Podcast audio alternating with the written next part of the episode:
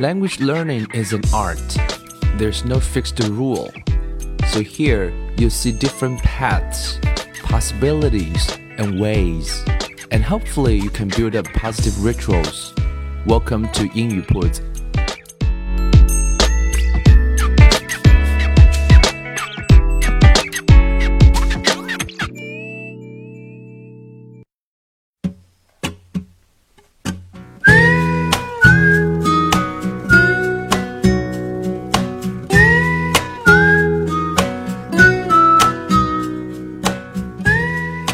语言学习融入生活，获取讯息变成常态。Hello everyone, welcome to 英语 Put and I'm Bill. 今天这集呢，我们来谈一谈成年人的英文学习法啊。我想在在听啊这一期节目的你啊，不知道你学英文多少年了啊 ？How many years have you been learning English? Five, eight, ten, fifteen, or even more?各位学英文这么长时间，但是是不是做对了事情，这是一件啊是战略的一个层面的事情，对于学英文来讲，也就是做啊 do the right things 啊 choose the right things to do。以前学英文我们抓的指标可能多是词汇、语法，这些是点，可是什么是做对了事情呢？呃，你的语言的能力的成长大概跟两件事情是有非常、啊、紧密的关系的。第一个是量啊，我们说量是很重要的，你的阅读量啊，你的词汇量啊，你的句子量啊，你的语法掌握量啊等等。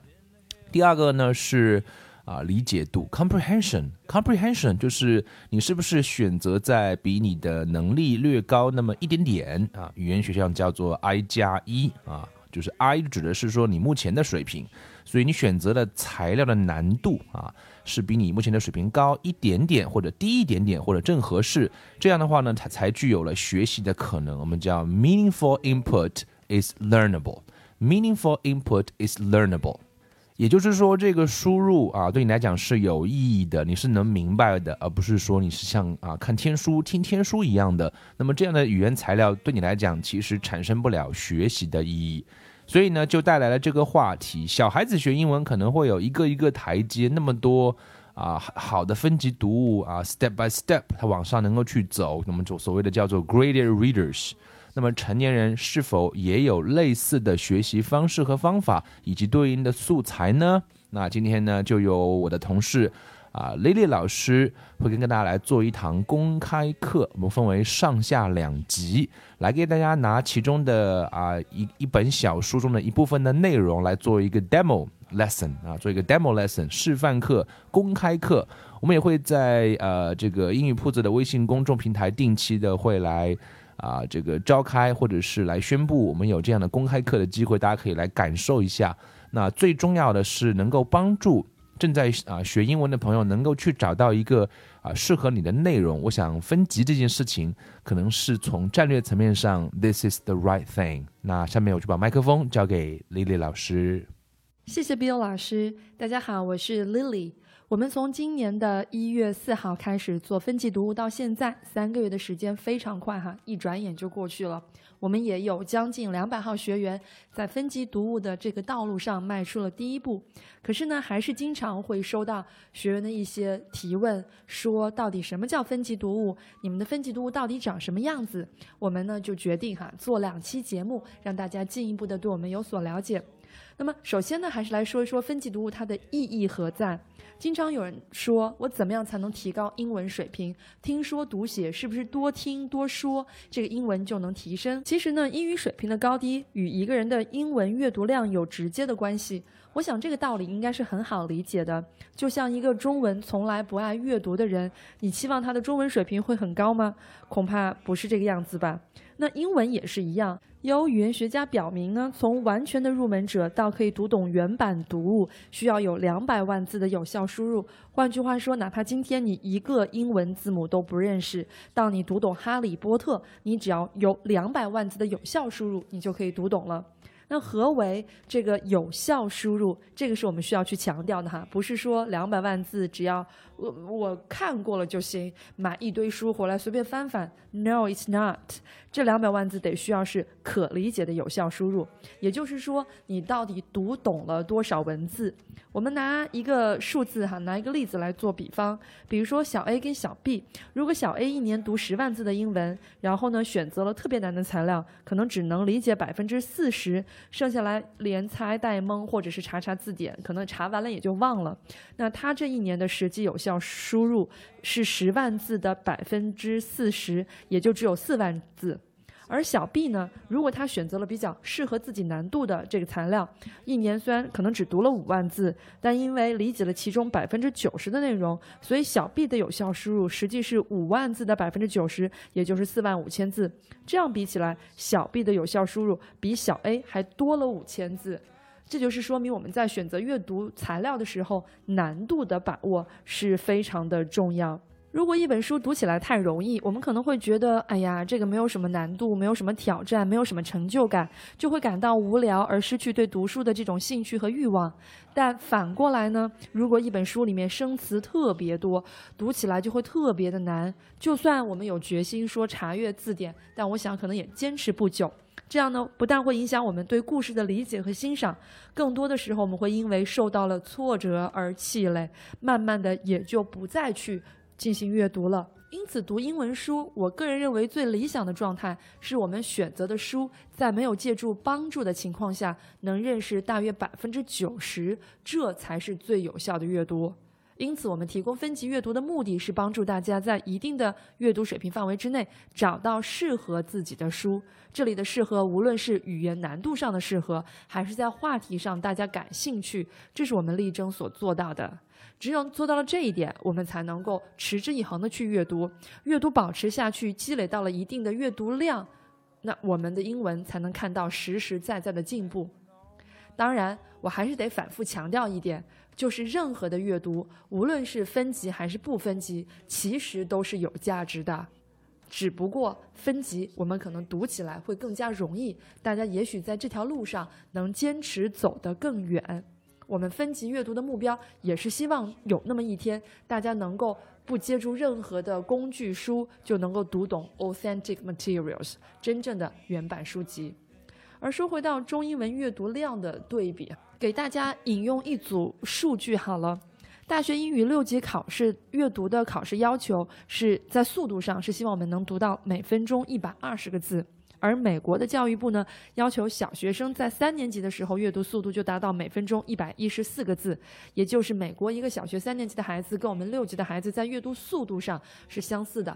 而在词汇量的掌握上，英语专业八级考试要求学生掌握的词汇量是八千词左右，而美国的 S S A T 考试，就是所谓的美国中考，就要求学生具有九千五百个单词。也就是说，如果你能达到国外一个初中生的阅读水平，那其实你在国内就已经比专八的孩子还要牛。这个我觉得其实可以理解的，就像一个中学生、一个初中生，他中学毕业之后，他应该是有这个能力读懂市面上所有的中文书籍，除非是有一些专业类的书籍涉及到一些很高深的专业知识，否则通俗类的读物，初中毕业生一定是会读懂的。那这就是我们的奋斗目标。所以呢，当我们在分级读物当中为大家挑选美国小学二年级、小学三年级的文本的时候，大家不要觉得这是一个小学生的文本，小学二三年级的文本跟我们我国内的哈初中的中考的英语阅读这个难度已经是差不多了。那如果大家是英文丢了很多年，或者大家的英文呢才刚刚起步，我们能在第一年就达到中考的这种英文水平的要求，我们有一定的阅读量的积累，我觉得这也是一种不错的选择呀。说了这些跟理论相关的内容，我们不妨来看一看哈，我们的分级读物当中其中的一本书。正好呢，现在是三月四月，是春暖花开。春暖花开了嘛，微风也就温柔了几分，这也在提醒我们要开始锻炼了。三月不减肥，四月徒伤悲，尤其是女生们哈，在这个时节一定要加紧锻炼。所以呢，我挑了一本叫做 Exercise 的这样的一本分级读物。这本书的难度呢，相当于美国小学二年级的阅读难度，也就是相当于国内中考英语的难度。这本书我们在今天给大家介绍一下它的主要内容，我们将在下一期节目当中给大家去聊一聊这本书当中精彩的语言点。这本书当初会吸引我，是因为我特别认同作者的观点，那就是 anything that gets your body moving is exercise， 任何只要能让你身体动起来的都应该称之为锻炼。换言之，锻炼并不一定是每天要进健身房，每天要跑十公里。 You exercise when you do chores. Raking leaves is exercise. You exercise when you play in a playground or a yard. You exercise when you play a sport. 当我们做家务的时候，这是在锻炼，比如说扫除后院的这些落叶，这就是很好的锻炼。我们在操场上或者是在家后院里面玩耍的时候，这也是锻炼。还有就是当我们做一个体育运动的时候，这更加是锻炼了。既然这本书是要号召我们去锻炼，在开篇呢，作者就给我们讲了讲锻炼它的重要性，它的意义何在。作者说，锻炼的重要性在于 Exercise keeps your body fit and strong. It gives you energy. It helps you think better. It even helps you sleep better. It makes you feel good all over. 说锻炼能够让你的身体 keeps your body fit and strong， 让你的身体既健康又强壮。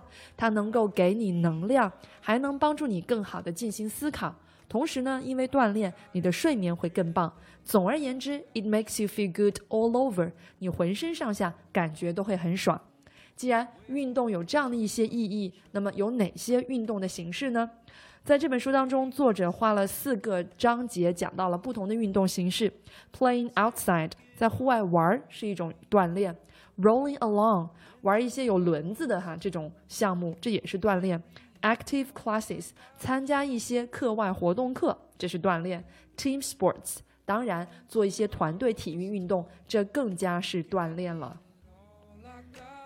由于这本书呢，更多的是写给这些中小学朋友们看的，因此在举例上呢，更多还是拿着这个青年人或者是小朋友的例子在举例，没有提到我们大人们还热爱的一些运动。首先说到 play outside， 在户外玩。在这个书当中，我看到了很多哈，平时我们在游乐场里面就能看到的，而有可能我连英文都不知道叫什么，就更不用说中文了。比如孩子们他们会 swing on swings and slide down slides， 表示他们会荡秋千，会滑滑梯，非常的有韵律美。他们还会干嘛呢？ build snow forts， 冬天他们会搭雪堡，对吧？用雪去搭城堡。夏天 they swim in summer。同时呢，家里有狗的 they take their dogs for walk， 可以去遛狗，还能跟狗玩一些游戏呢， play fetch with their dogs。 以前我只知道 fetch 是表示一个动作，表示去取，取完了之后再回来，而在这本书当中我知道了 play fetch 原来是我们经常跟狗玩的一个游戏，就是把东西扔得远远的，让狗把它给叼回来。 This is play fetch with dogs。当然这里面还有很多是我们在游乐场能见到，可是我不知道英文名哈，甚至我连中文名都不知道是什么的东西。我带我们家女儿去游乐场的时候，经常会有那种就是呃跟滑梯连在一起，有各种各样的高高低低的这些阶梯或者是杠子还有网组成，小朋友可以在里面爬上爬下的，对吧？中文我也不知道叫啥，英文啊这个叫做 Jungle Gym。Jungle 就是丛林的那个 Jungle， Gym 呢就是健身房的那个 G Y M， Jungle Gyms 啊，我就知道了，原来这个东西称之为 Jungle Gyms。 当然这是美式英语的表达方法，英式英语呢就更加直白，把它直接翻译成叫做攀爬架，叫做 Climbing Frames。 除此之外，作者还提到了 Rolling along， 就是那些在轮子上能进行的体育项目，比如说自行车 Bicycle， 滑板 Skateboard，还有我们的轮滑。大家知道今天哈，这个轮滑已经跟我们那个年代不太一样。我小时候穿的溜冰鞋是前面两个轮子，后面两个轮子，而今天的小孩呢，他们的溜冰鞋四个轮子都是在一条线上。那英文称之为叫什么呢？ inline skates， 因为这四个轮子 they are in a line， 都在一条线上，所以这些直排轮的冰鞋，英文称之为叫 inline skates。还有一项东西，中国的很多小朋友从小哈就喜欢玩滑板车，就是一个手扶在那个栏杆上，一个脚站在滑板车上，靠另外一个脚在地上，对吧？不停的这个推地蹬地来推动这个滑板车前前进。这个英文叫什么呢？ Scooter， S C O O T E R。 哇哦，我觉得挺有意思的。那么在提到这样的一些运动的时候呢，作者给了一个建议，叫做 Wear Safety Gear， 我们要穿戴好一些安全设备。所以下一次你再去游乐场看到，比如说有小朋友戴着安全帽、戴着护膝、护肘、护腕，这些英文叫什么呢？书上都给我们做了详细的解释。在讲了若干种运动形式之后呢，作者最后啊开始给我们一些建议。如果我们想要开始运动的话，作者的建议是 ：Before you play a sport, warm up.Stretch your muscles gently. This will help keep you from pulling the muscle when you play. 当你开始做体育锻炼之前，先要做热身运动。热身运动呢，就要伸伸胳膊，伸伸腿啊，来 stretch your muscles， 来舒展你的肌肉。这样做的目的呢，是为了防止你在运动的时候拉伤你的肌肉。拉伤肌肉 ，pull a muscle。同时，在运动的过程当中。Drink plenty of water， 一定要饮用大量的水，这是非常重要的。当然，如果是从事户外运动 ，remember to wear sunscreen. This will keep you from getting a sunburn. 一定要记得涂防晒霜。生活当中经常见到的哈，防晒霜，英文其实也很容易叫 sunscreen。screen 就像屏幕一样，把紫外线挡在了外面。那涂防晒霜的好处就是为了防止你的皮肤会灼伤。Keep you from getting a sunburn. 当然，锻炼的时候、运动的时候一定要注意休息。Take breaks when you play. 还有就是，你做任何一项运动要有合适的装备。Always wear the right safety gear for your sport. There are helmets for many types of sports, so be sure to wear one. 不同的运动形式所佩戴的头盔也是不一样，因此一定要挑选一个适合你这个体育项目的头盔，这才是王道。当然，如果万一不小心你还是扭伤了自己怎么办呢？作者在最后给了一个能够治疗我们运动当中一些拉伤、扭伤的方法 ，healing the hurt。怎么治疗呢？Sometimes you can get hurt when you are active. You can help heal an injury, like a twisted ankle, by following R I C E. 作者给出的法则就是 R I C E 法则。这四个字母代表着什么呢？ R stands for rest. Rest the hurt body part. R 代表着要充分的去休息，休息你受伤的部位。I stands for ice. I 代表着是冰。大家应该能想得到，就是让别人把冰袋敷在你的受伤的伤口。Have an adult put an ice pack on it. C compression 要去按压。Have an adult put a compression bandage on it. This helps keep the swelling down. 把这个指压的这个绷带绑在受伤的部位，这个会让它消肿。最后呢 ，E stands for elevation.Keep the body part raised up， 就是要把受伤的部位要把它给抬高，这就是我们治疗扭伤哈这样的一个方法。R I C E 法则 ：Rest, Ice, Compression and Elevation。